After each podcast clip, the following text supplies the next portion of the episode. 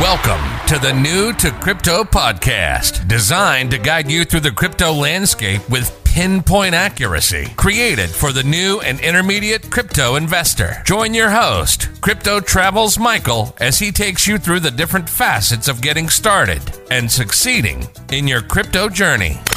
New to Crypto podcast brings you new episodes daily, Monday through Friday, with surprise bonus episodes sometimes on the weekend. Let me ask you, are you new to crypto? Don't know where to start? Are you more experienced but have questions? Then you're in the right place. This podcast is designed for you. Coming at you from the Trading Center in the Lifestyle Design Studio, here's your host, Crypto Travels Michael. Hey, welcome to today's episode. I've been traveling lately and today I'm coming at you from Las Vegas. So, from here on the strip in Las Vegas, let's jump into today's episode. It's all about Arbitrum. So, what is the Arbitrum protocol? Well, that's what we're going to dive into. Arbitrum is essentially a layer 2 solution that has been designed to enhance the capabilities of Ethereum smart contracts. It does so by adding additional privacy features and increasing the speed and scalability. The Arbitrum protocol aims to reduce most of the downsides and challenges that have come on the Ethereum network. Essentially, Arbitrum allows Ethereum users to transact outside of the core network. Since its launch, Arbitrum has been breaking records with each passing week and month. The total value locked has increased significantly on the platform, and today, the total value locked is $2.35 billion. So let's break down some of the features and benefits because it's unique and different from other protocols.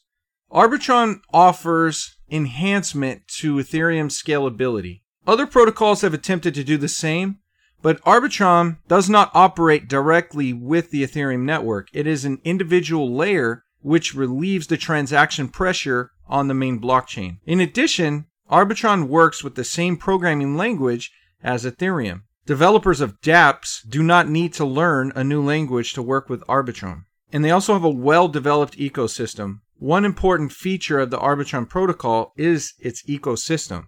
Thanks to its user friendly roll up tech, with the support of its ecosystem, Arbitrum is available, always working with different kinds of dApps and projects. These base projects within the Arbitrum well developed ecosystem include Uniswap, Dodo, Sushi, and many more. And let's break down the ETH Bridge integration. Arbitrum employs something called ETH Bridge, a series of smart contracts that connects to the networks of both protocols. This is their own virtual machine. These networks constantly communicate information between the two. Anything that happens on one is recorded on the other, so Ethereum can verify all activity. But let's also unpack the efficiency Arbitrum offers a way of compressing information. It treats several contracts into a specific single object, which makes everything easier and faster. In addition, Arbitrum sends only the relevant information to Ethereum. This avoids the need to communicate entire blocks, while not requiring validation to all nodes. Arbitrum is comparable to Bitcoin's Lightning Network, if you will. The goal is to make smart contracts simpler and faster. Therefore, it is a promising solution for dApps on Ethereum, such as games and other applications. Let's break down the lower prices for smart contracts for a moment. Arbitrum is trying to eliminate the costs of smart contracts on Ethereum. However, this is a long term goal, and for now, it is expected to reduce fees. These fees are cheaper because of their simplicity. They are just for storing and processing the information generated. Arbitrum will allow miners to be paid only when a transaction is necessary. In other words, several could be included into a single payment. Simultaneously, it would reduce the cost and time needed to operate on the Ethereum network. It should be noted that Arbitrum is not yet operating at full capacity. The speed of the transaction will come into play only when there is more demand than capacity. Let's break down the Chainlink integration. This integration is what allows Arbitrum to function as it does. The node operators in Chainlink also function as validators of the Arbitrum protocol. Chainlink contains one of the largest lists of node operators. It is also one of the most secure networks to do the job. Basically, these operators can be outsourced to reduce costs and increase transaction speed. Chainlink is ideally suited to support Arbitrum given its secure and flexible framework, its growing number of high quality node operators who are already securing hundreds of millions of dollars in US, USD value, and the long term viability as a standard layer in the Web 3.0 protocol stack. Chainlink oracles allow smart contracts to securely import data from the real world and execute actions on external systems, both of which are critical functions needed by many of today's most interesting dApps. This transforms Arbitrum into a network of smart contracts compatible with real information, real world information.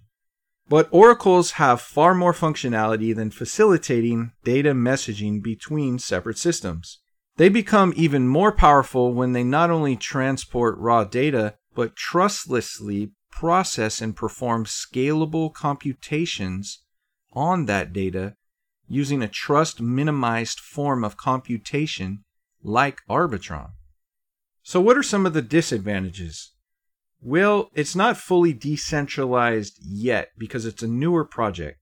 Although being fully de- decentralized has always been part of Arbitrum's plan, it should be noted that they are not there quite yet. The Arbitrum's team at this point has a fair share of control over the network and has taken an approach that is fairly congruent with that of other scale out solutions such as Polygon and Optimism. Who founded Arbitrum?